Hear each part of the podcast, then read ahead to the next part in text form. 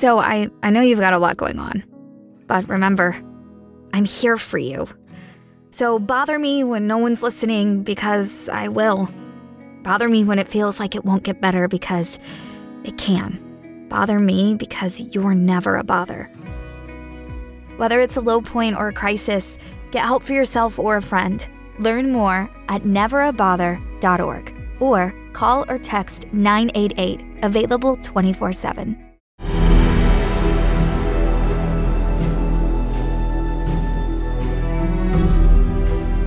Everybody, it's Jefferson White here, and welcome to the official Yellowstone podcast presented by Wynn Las Vegas. So, hopefully, if you're here, you might know me as Jimmy on the Dutton Ranch, but right now, I'm a long way from Montana. I'm a long way from the bunkhouse. I am actually recording this podcast from an incredible studio in the Wynn Las Vegas if you know anything about me, it's probably that uh, I'm new to a lot of this. And believe it or not, this is also actually my first time in Las Vegas. And uh, I got to tell you, I have been absolutely floored. Wynn Las Vegas is hosting us here, and every single little detail has been incredible. I can't think of a more amazing place to stay. To be totally honest, they're going to have a hard time getting rid of me. So let's dive in. Let's get you up to speed the whole point of this podcast is to bring you closer to the world of Yellowstone. As the universe of the show expands, as it keeps getting, you know, bigger and bigger, we're going to go deep with the current cast and crew. We're going to talk to the producers, we're going to talk to the creators, everyone that brings you the incredible world of Yellowstone. it's really wild to think that, that what started as an incredible professional opportunity for me has now turned out to be a, a truly life changing experience. I, I feel just so so lucky to be a part of this talking to learning from such incredible actors creators and, and honestly j- just plain old good people one of the tremendous gifts of yellowstone is that for the last four years now i feel so lucky to have been surrounded by such a remarkable community such a remarkable family of incredible filmmakers incredible performers incredible cowboys uh, incredible technicians, but also honestly just just really really remarkable people. So this is going to be a wild ride. That said, you've probably heard enough of me to last a couple lifetimes, so let me introduce our first guest. I feel incredibly fortunate, incredibly lucky, incredibly blessed today to have in the studio with me Luke Grimes. You know Luke uh, from many roles in the past, but also right now, why we're here. The reason we're here is Luke plays Kayce Dutton on Yellowstone. Luke, thank you so, so, so much for being here. Of course, man. This is awesome. And nobody better to do it with than you. I'm glad you're hosting this thing. This is perfect. Thanks, bro. What a pleasure. It's been, obviously, you know, at, at this point, we've known each other for, for four years. Yeah. I've had the, the pleasure of knowing you and sort of uh, stepping into this world alongside you for the last four years. Will you just take a second and catch us up on everything before Yellowstone, on your journey leading up to Yellowstone. Take as long or as short as you like. Uh, well, huh, that's it. Yeah. So I guess you know, I'm from Ohio. That's where the journey started. Uh, was one of those weird kids who always wanted to be an actor and uh, just loved movies. You know, wanted to be a part of it. Uh, moved to New York when I was uh, 18. Went to an acting school. Uh, moved to LA when I was 20 and started pounding the pavement. And then uh, some point along the way, uh, Taylor uh, found me, kind of picked me out of obscurity, and let me be on this show, which has been the greatest joy of my life. Talk to me about so we we first met before season one, sort of preparing for the work of season one. Talk to me about your your experience with horses prior to the show and the work you did to sort of prepare yourself for the show. Very little horse experience before Yellowstone. Um, I'd done a western before, um, but coincidentally in that movie it was the remake of Mag- magnificent seven. I wasn't supposed to really be good at horse riding so they just didn't really let me get good at it. And I, I, you know i rode one of those movie horses that just sort of walks up hits a mark you say your lines and it sits there and it's lazy you know? And then obviously yellowstone we ride like real horses uh, who don't tend to sit still as much and so obviously we needed a little more preparation. Um, I remember Taylor called me when I got the job. It, it, was like six weeks out from us actually shooting, and he's like, "You need to go ride like every day." So in LA, um, he had me going to uh, like a reining coach twice a week. Uh, then I would go see Jason Rodriguez uh, at his ranch, and we would do like roping and more cowboy style stuff. And yeah, so just kind of every discipline. Then we'd see, you know, when we met Jake Ream, we started doing the cutting. Um, and yeah, it was. I mean, look, man, they, I feel like we're almost like, you know, we have stunt doubles. Taylor likes to use them as little as possible, so he wanted us to be as prepared as we could because he loves authenticity and he knows that the more that people see us actually on the horse, you know, the more they're going to buy everything. So um, it's been awesome, man. What I, it's a skill set I never saw coming that has been such a joy to learn. And you're asked to do almost more than anybody else on the show. I'm thinking of a sequence where you like ride up alongside a truck and rope the driver out of the truck. Like you're asked to do an incredible amount of also very varied skills, varied riding skills, you know, roping, riding, training horses. I think the very first time we see Kayce, he's working with a stallion. Is that right? Yeah. So talk to me about approaching all those different sort of very specific skills. Uh, I mean, look, I do. I have a, a fantastic stunt double who's just like a real cowboy. Jordan Warwick is Jordan usually. Jordan, yes. Yeah. What up, Jordan? Uh, he's awesome. Makes me look cool as shit. Uh, yeah, and there's, I mean, obviously, when when when when I ride up and rope that guy to the truck, he did the roping there, uh, which I mean, it, who can do that, right? But he actually did it. He and, he, and it was like a backwards style that he had to do to get in the window, and there's no way I could have done that. Um, but yeah, like like I said, Taylor likes me to do as much as I can, um, and little by little, every year I've been able to do more. Um, and I, I, to this day, my favorite moment was uh, there, there's a sequence in this coming season, I think it's the next episode that airs actually, um, where I kind of go wrangle up these uh, these Mustangs and have to chase this group of Mustangs, kind of herd them up and chase them through this huge pasture. And um, you know, the stunt double did it once. And Taylor's like, "You want to try it?" And I was scared to death, but of course I wanted to try it. And to this day, the greatest day I've ever had on a set. I mean, it was like it was like catching a wave because this horse is trying to keep up with these wild horses and it just becomes part of this herd. And I'm for the full for the, for the first time in the show, like full tilt, like running as dead fast as it can. It was awesome. It was so cool. And that's as an actor, that's an incredibly like immersive experience. You know what I mean? Like you're surrounded by nature. As you so described cool. it, there's a wave of horses sort of cresting in front of you. That that there's very little faking it at that point. You don't really have to fake anything. You're actually on the horse speeding through the underbrush or whatever. Yeah. Will you talk a little bit about the experience of being out in Montana to shoot, being out on our sets in our sort of wilderness, and how that informs your work as an actor? I mean, I've, I've always said I think the the scenery, the you know Montana is probably the biggest character in our show. It's such a part of the show, um, and yeah, being able to go shoot there. I mean, I fell so in love with it, I moved there. I literally moved to where we shoot. That's like, you know, obviously it, it got in me somehow. Um, and yeah, I mean, it's the, the romantic idea of the West. And I think part of the reason why people love this show so much is being able to kind of escape, you know, and sit in their living room and go to this place. I think is one of the most important parts of our show. And it's what the show is about, sort of fighting for that, the, the romantic idea, idea of what that could be, you know. Um, the Yellowstone Ranch kind of is at the crux of everything in the show and, and, and everyone's fighting over it. And it's you know basically just the beauty of the west is at the core of everything we do here you know? Yeah absolutely. Nature and montana itself and the ranch are, are at the sort of very heart of the show. And another theme is family. Another theme that's very like foundational to the show is family. So will you talk a little bit about working with wes working with kelly working with dave working with Kevin, um, and and that sort of family that's at the core of the entire show that you've been working with for four years now.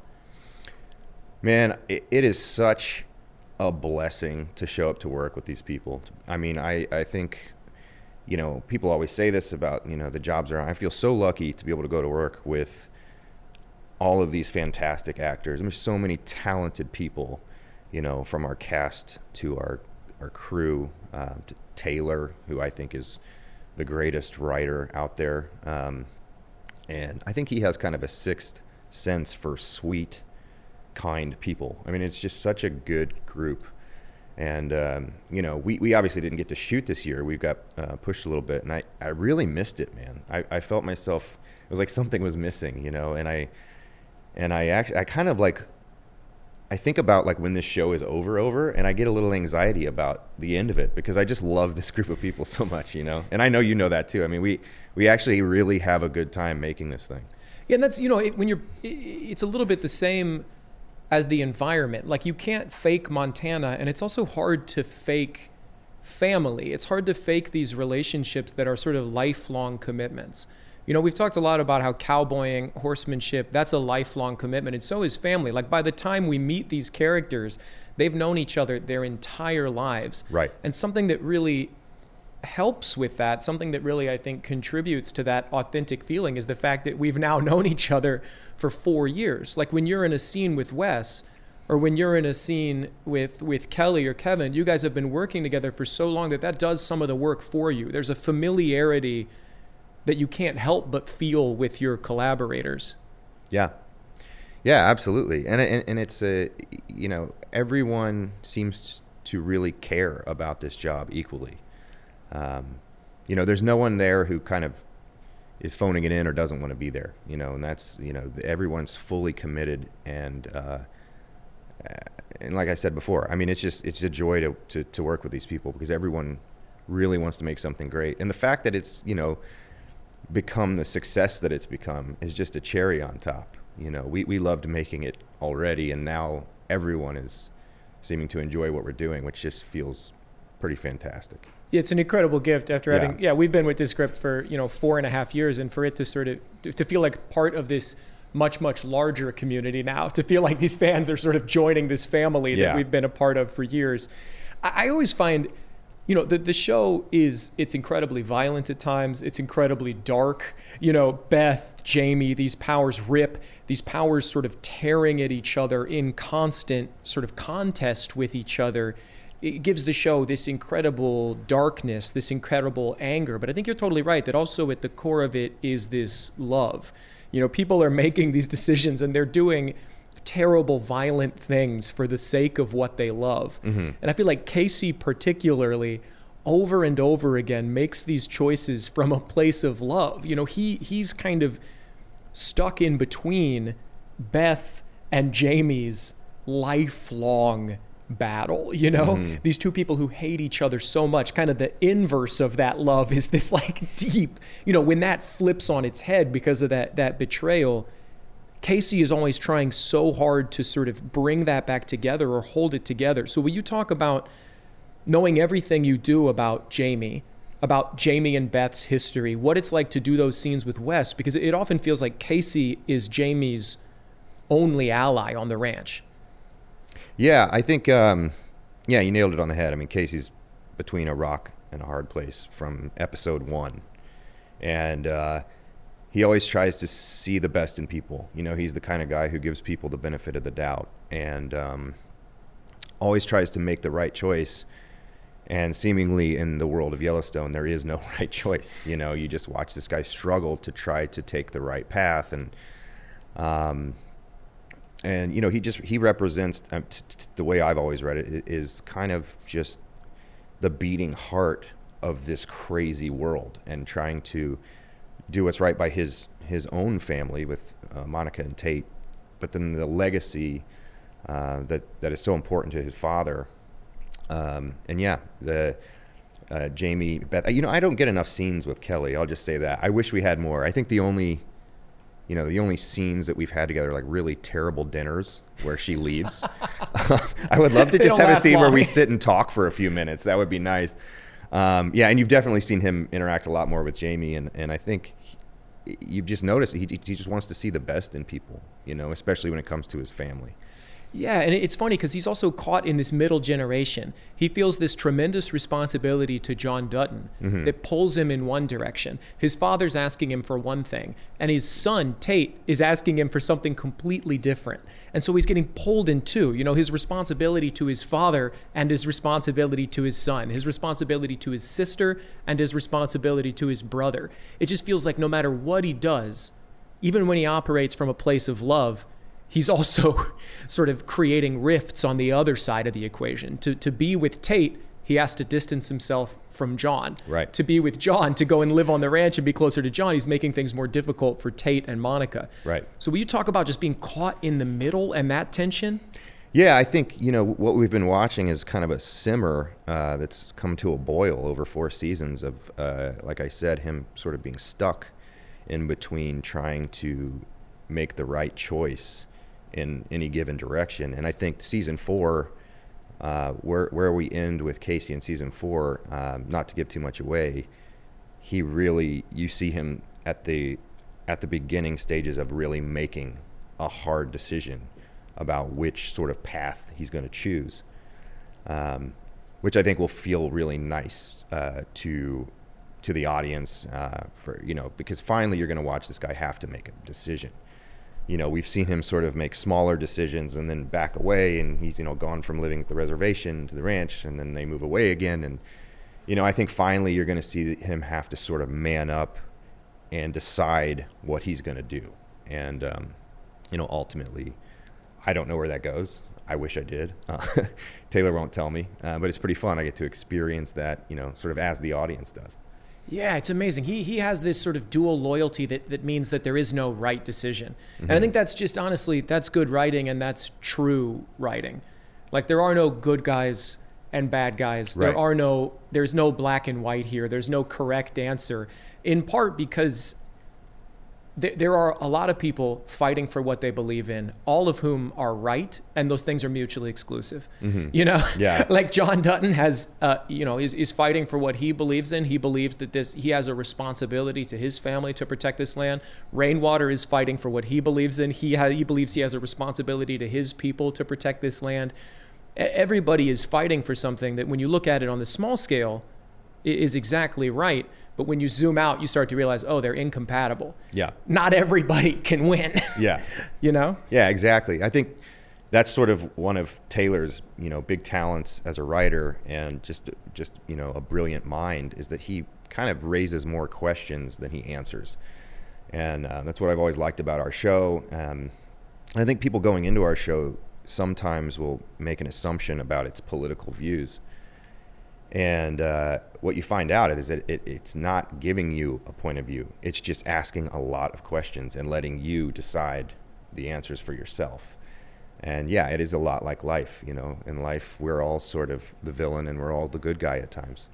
That's exactly right. It's not yeah. as convenient. It's not as easy as these are the good guys, these are the bad guys. Right. These are all complicated people making decisions that they feel are right in the moment. Yeah. And then sometimes, I mean, for Kayce, something that has always compelled me so much about Kayce is Kayce makes the decisions that are right in the moment over and over again and over and over again that drags him back into violence drags him back into danger drags him into this life that he's been trying to escape yeah. for years and years and ends up putting his family in, in trying to protect his family he puts his family in danger yeah uh, you know i think my favorite line of kayce's i'm, I'm trying to not get it wrong here because obviously you know like i said I, lo- I love taylor's one liners he's he's the best at it there's something about uh, you know I never, I've never, I've killed a lot of men, but I've never murdered one.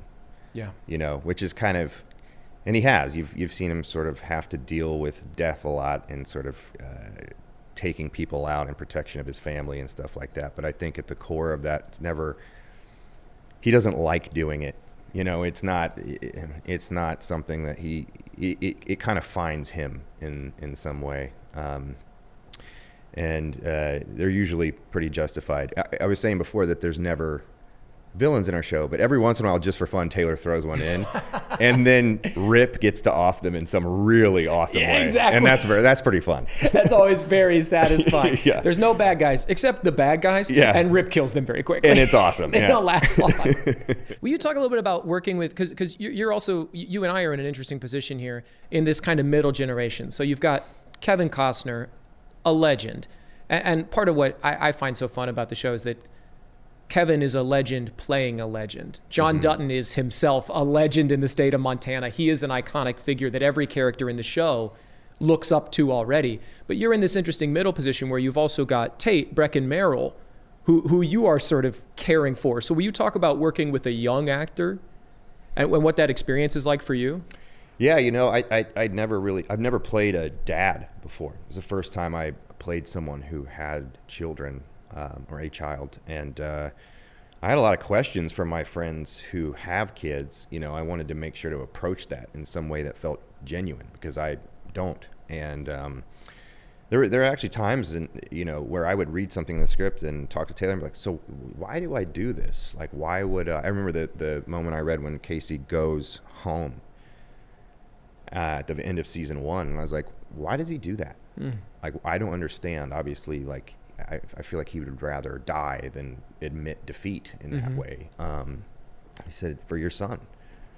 And I was like, oh, okay, yeah. So that's what I'm not getting. Like the their life becomes more important than, than your own, and um, so it's been kind of interesting to to explore that. Um, not having gone through that myself, and I mean Brecken's a fantastic little actor, uh, great dude. Uh, love working with him, and and uh, you know you have to be pretty present when you work with young kids. He's obviously grown up a lot. Over, yeah, I was going to say four years. yeah, he's like six foot tall now. I don't, like he's a different person. Um, but yeah, when he was a kid, it was great. You, you, know, you just have to be really present with him, and there was so much kind of like you know truth and in, in having to listen and really react in real time. You know, with kids, nothing feels rehearsed. You know, you're kind of you're in it with them, and and and you got to be on your toes a little bit. What did they say? They like never act with children or animals. I think I only acted with children and animals the whole first season. I was like on a horse with a kid. Uh, um, and yeah, and obviously like working with uh, Kevin, you're you're like, okay, you've done everything in this career. You've you know won an Oscar. You've been in so many great movies, and, and you're you're an icon and a legend. the the challenge there was to sort of like make him my dad in my mind and not Kevin Costner. Yeah. And that's no fault of his own. He's a great actor, but it's uh, you know, it's hard not to look at Kevin Costner and you know, think about like Field of Dreams or like any of these iconic roles he's played. Um, well, that was the fear, and then you know, working with him, he's he's he's so committed and so good, and um, he cares so much that you that that it goes away pretty quick, mm. and that is to his credit. Yeah, yeah. Luke, thank you so, so, so much for being here, man. It's such a joy to talk about this stuff with you. It's such a joy to sort of dig a little deeper with all this stuff. And I just, I can't thank you enough for your time. Of course, man. Thanks for having me. This has been fun. What a pleasure. Incredible talking to Luke. Any normal podcast, that might be it for the day. Uh, not here. what we're going to do now is we're going to bring you the other side of the coin. We want to bring you the whole picture. So we're going to take a breath. And when we come back, we're going to sit down with the infamous Jamie Dutton Wes Bentley. Today, we are speaking to Wes Bentley. Wes obviously plays Jamie Dutton. Wes, uh, Wes plays one of the sort of most complicated, most complex, love to hate him, uh, brilliant characters, in my opinion, in the history of television. Uh, so it has been an incredible joy for me to watch Wes uh, and learn from Wes as an actor over the course of the last four years. And it's also been an incredible gift to uh, to get to know who I am proud to call my my good friend Wes. So Wes, thank you so much for being here today. Oh my God, man! I'm gonna like tear up. That was that was such, such a nice thing to say, man. Thank you so much. I, am happy to be here. I'm really happy that you're doing this. Uh, you're so much fun, man. I, I, you're the exact guy who would need to run this whole podcast thing. Although I've never done a podcast before, so this is my first time. Is this really your first podcast? Yeah, be gentle with me. That's incredible, man. It's an audio format. So if you do cry, just narrate it. You know what I mean? Just sort of describe it.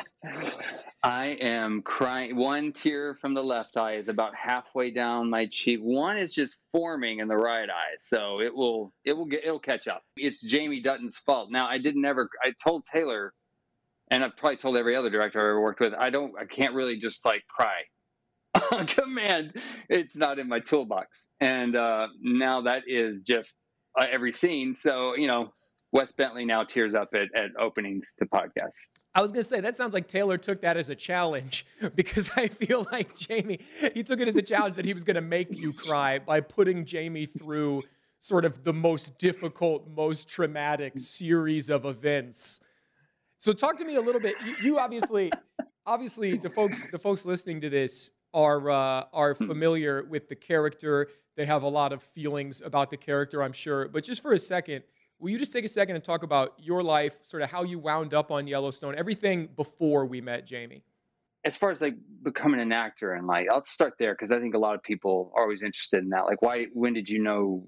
You know, that's the kind of thing I always think about anyway. And and it's my brothers. You know, I had these great brothers, and we we loved Monty Python because my dad loved Monty Python, and we like to joke around and improv with each other and try to make each other laugh. And it was a challenge, so you know we worked hard at it, and um, that that showed me that I liked doing that. And you know, I did like church plays. I grew up in the church, and I did um, school plays, and and I did you know I did improv in high school, and and and a few of these acting competitions. We did that in Arkansas. These like weird like competitions with acting, and that went well. So my mom decided to take it upon herself to apply me to Juilliard, which I was just looking for like these little small colleges to maybe play soccer at and do a little bit of theater.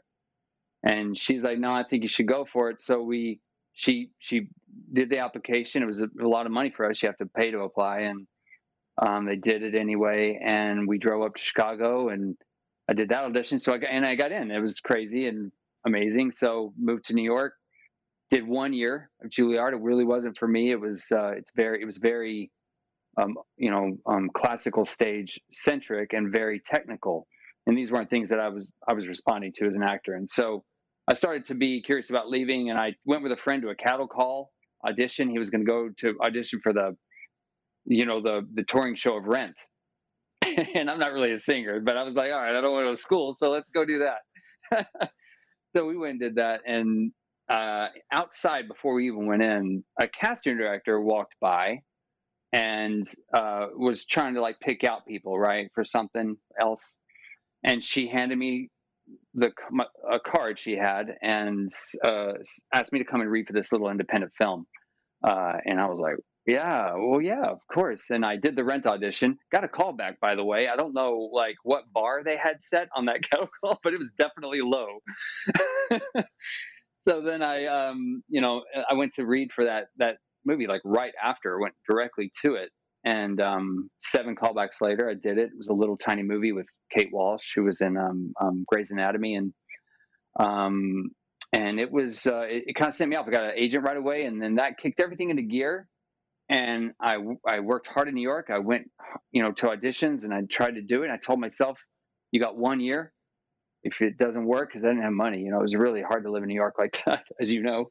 I'm sure at times it's you know it's rough, and and and so I I I then got a, a role. I, I came in for this character who was from Arkansas, which is where I'm from, and you know, it was going to be shot in Arkansas. And man, I really pushed myself in that. in those auditions, I was like, I'm not really, I don't sell myself very well, but in those moments, I was so desperate I did. I really pushed the Arkansas thing, and I, you know, I think it came down to me and a couple guys, and I got that. Was that with Antonio Banderas and Ellen Barkin and um, Bob Hoskins? It was like great, you know, great cast. But I did that, and then uh, had a little period. I decided to go check out L.A. Had some money, tiny bit of money. Went to go see L.A. and they gave me a script before when I was leaving on the plane, and it was uh, called American Beauty. And I saw who was attached, and at the time, you know, this is the the highest caliber cast I'd seen in, in a project that sounded like what I was looking for. You know, not just desperate for a job, but it was a, a dark comedy. And in the '90s, those were all you know, ten, were, were gold, especially the well written ones like we had. And so on that plane ride out there, I, I you know teared up in a couple scenes, and I just thought to myself, I got to get this. And so I got to LA, and my my manager was like, "Well, you don't have an audition, but why don't you just go in there and tell them that you thought you had an audition?" and um, you know all these tricks, right? And and uh, and so I did that, and it worked. I mean, man, I'm grateful. Was that a long answer or what? That's a fantastic answer, and I'm so glad to know this about you. First of all, I'm amazed that we haven't talked about this before, but also there there's an incredible sort of synergy between your experience and and bear with me here for a second jamie's experience. So you grew up with brothers with whom you sort of mm. shared a camaraderie you shared a sense of belonging you really felt like yourself with your brothers.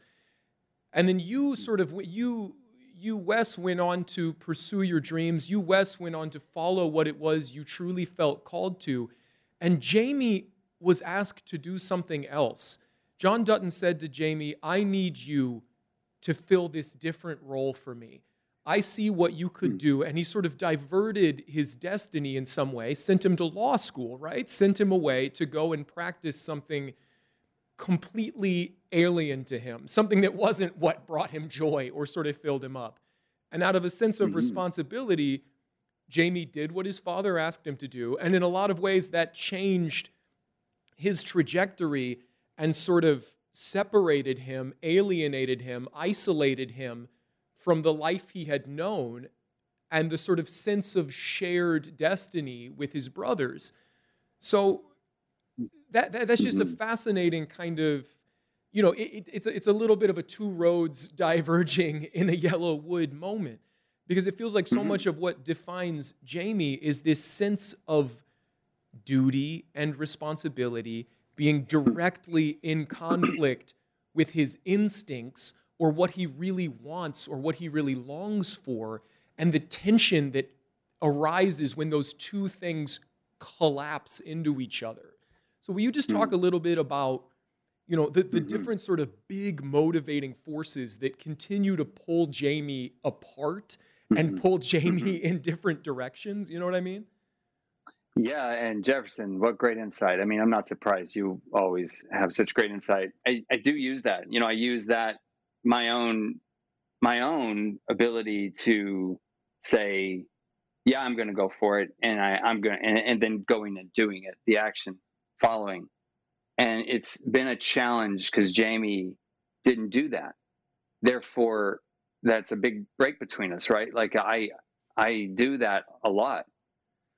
Jamie is the is the opposite. His, you know, he was he was pulled in he was told who he was and and it wasn't who he wanted to be you know i i, I had my own backstory ideas that jamie was probably a good baseball player and or an athlete of some kind and he he probably saw himself you know following that dream at some point and being one of the cowboys you know and being one of the guys that his got his dad seemed to admire and look up, look to, turn to.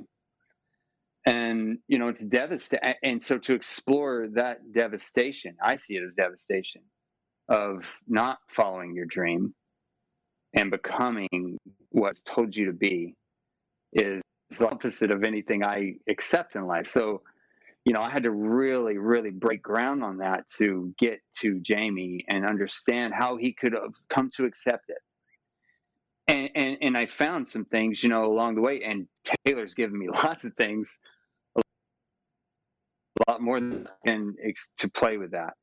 And and you know, and and so it's you know, that's really hard. But and and diving into Jamie, I think he had a hard time with it. I think he also has over his 40 years come to accept it, and also seen the you know he's a strategist. Jamie see the moves ahead. He's four or five moves ahead, right? And so he's always. I think he he saw okay, I'm doing this, but I'm going to get something out of this, and, and you know I might I might get the ranch out of this because I'm going to save the ranch. You know, if you're gonna if you're gonna make me be this, then I'm going to do everything I can to make that ranch the best thing possible as Jamie. And so that's that sort of sets Jamie on a, then a pattern of I think becoming a very materialistic person you know, when you're not doing what you can do in your heart to make it dressed up and decorated and, and feel amazing, well, then you're going to do it to the rest of you, right?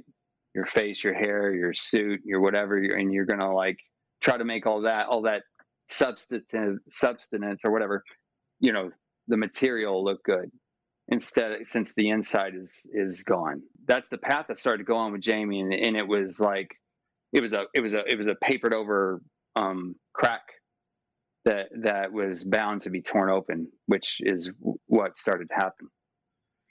Yeah, it's fascinating. It, it feels like um, part of what defines Jamie, especially as you articulate it there, is this suppression of his maybe instincts, suppression of his desires, and what has supplanted that or what has come to the surface is leading with his intellect because he's a sort of brilliant mind. As you say, he's a brilliant strategist. And he's had to sort of, for the sake of his father, for the sake of his family, what he's been asked to do is suppress and deny what he wants and to sort of take on this role as a kind of ruthless, efficient, mm. calculating, legal genius to protect the ranch. And then, of course, those instincts bubbling up underneath that need for love, that desire to impress his father, all of that stuff, of mm-hmm. course, doesn't go away. It's you know, mm-hmm. bubbling under the surface, and it causes him to act out in these explosive expressions of that. And something that I think you do so expertly as an actor is, you know, Jamie acting. A lot of people talk about operating on impulse. It's about following your mm-hmm. impulses. It's about it's about sort of letting mm-hmm. your impulses guide you. And Jamie is somebody who suppresses all of his impulses. Mm-hmm. He keeps it all under control. He is sort of always performing. The character is always performing. But then I think of these explosive hmm. scenes that have become some of my favorite hmm. scenes of the show when it breaks out, when 20 years of hmm. suppressing his anger, 20 years of suppressing his instincts explodes out of him. And I'm thinking right now, I think it's season one in the barn with you and Beth. And it feels like Beth is somebody who spends a lot of time trying to crack through that facade and get down to the real yeah. Jamie. So then talk to me in season 4 obviously the question of Jamie's family and the family loyalty that Jamie feels gets complicated that much more because you know this huge revelation of Jamie's biological father and his developing relationship with Garrett. So will you talk a little bit about what that means to Jamie, what it feels like you know to have this maybe this new chance to win love, how that sort of um, affects his relationship with JD and yeah, sort of that that introduction, that complication to the question of yeah. Jamie's family.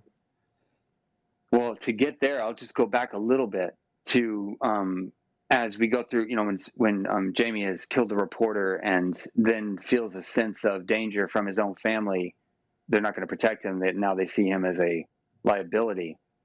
Um, that's like one of the big chipped away moments where he doesn't, you know, everyone else gets protected, but Jamie wasn't all of a sudden feeling that way. Uh, he felt under threat, and and, and that, you know, on top of the trauma that he caused himself with the murder, there's a now another uh, trauma happening that's even ripping away that loyalty even more, because now he feels under threat from his own family who cover everybody up. you know, they they literally cover people they don't know up, like just. Yeah, they say so, Jimmy's ass so, over and over again. you think they could do it for Jamie, right? They kill a, you know, they'll kill anybody Jimmy's pissed at. You know, it's like wild. The double standard it applies have, to everybody except Jamie. It's right on, man. And you have no idea the resentment Jamie holds for Jamie. By the way, I just want to let you know that right now. we've been in one scene, or maybe we've had two scenes yeah. together, and I felt yeah. it. I felt your yeah. blistering contempt for oh. me. Yeah, it was my actor's secret. Yeah. Go back and watch those scenes; you'll feel it. yeah. So here, here's a question for you. Not to get too meta here, but John Dutton mm-hmm. asked Jamie to be the bad guy. He asked Jamie to go mm-hmm. become a fucking hard ass, become a politician, become everything that John Dutton hated. And Taylor Sheridan has asked you, Wes Bentley, to be a very difficult character, a character that people are going to hate sometimes. I mean, and you you hmm. can't help but be so likable that they're going to love you sometimes too.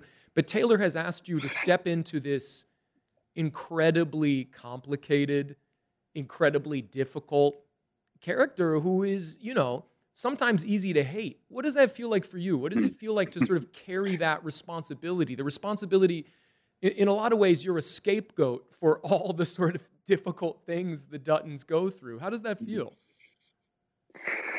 Yeah, that's a great question, man. And thanks for another compliment. Like, uh, that's uh, nice. It, it it's um, uh, you know, like I uh, the one of the first rules I learned as an actor from someone, I can't remember who it was, probably a Juilliard, was to not judge your character.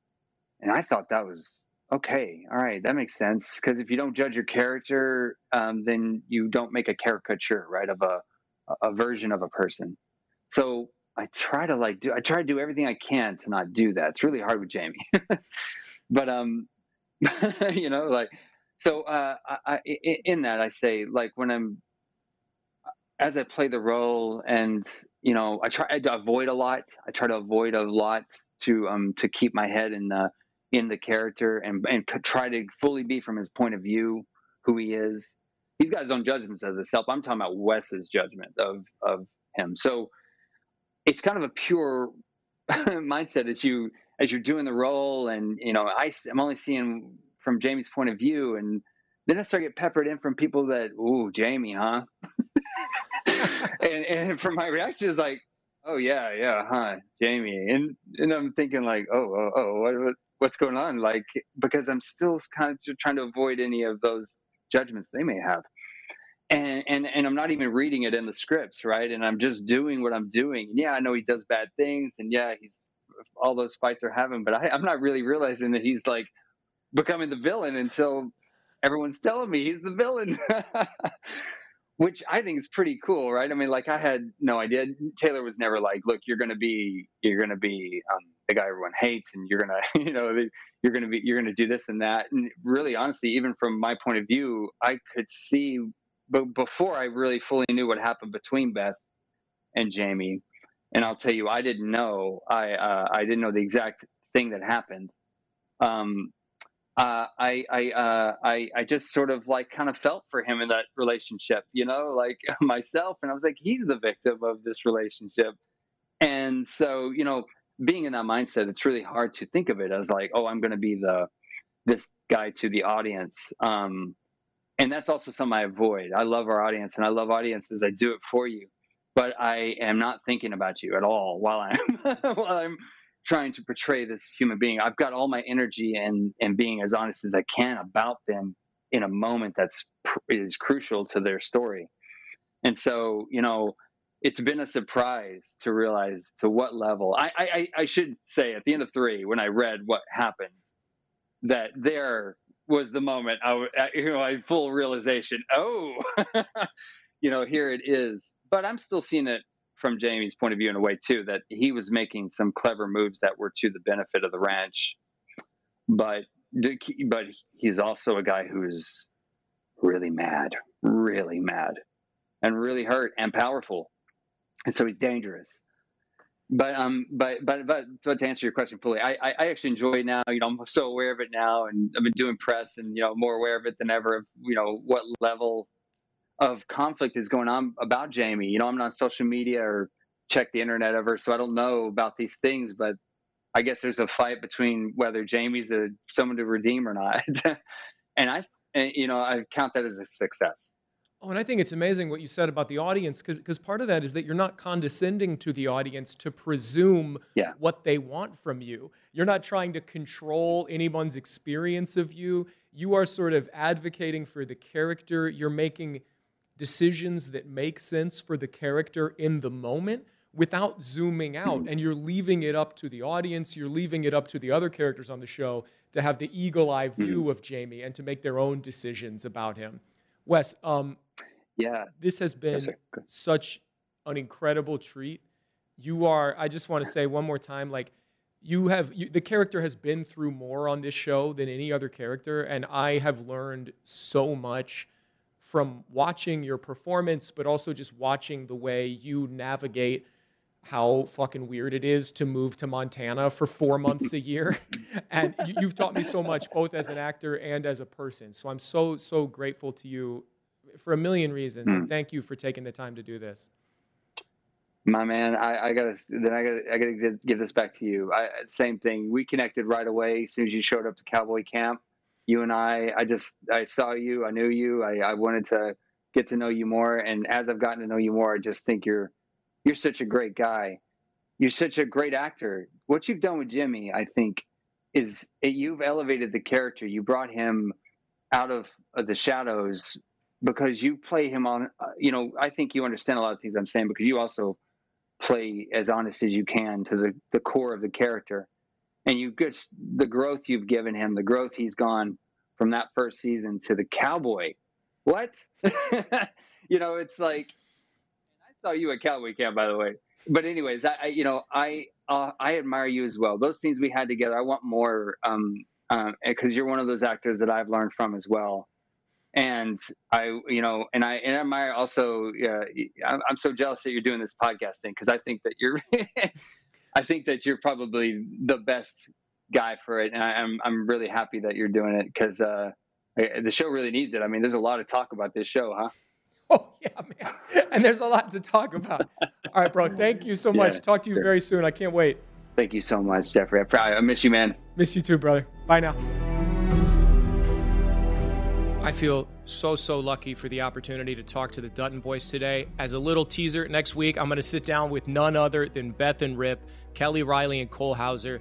I can't wait to chat with them. You don't want to miss that. So make sure to subscribe and tune in to the official Yellowstone podcast on Apple Podcasts, Spotify, wherever you get your podcasts. The official Yellowstone podcast is hosted by me, Jefferson White, and produced by 101 Podcast Studios and Paramount Network.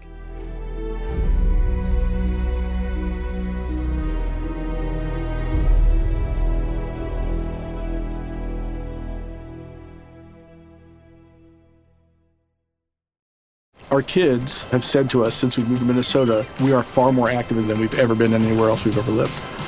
Moving to Minnesota opened up a lot of doors for us. Just this overall sense of community, of values that, you know, Minnesotans have. It's a real accepting, loving community, especially with two young kids. See what makes Minnesota the star of the North. New residents share why they love calling it home at exploreminnesota.com slash live.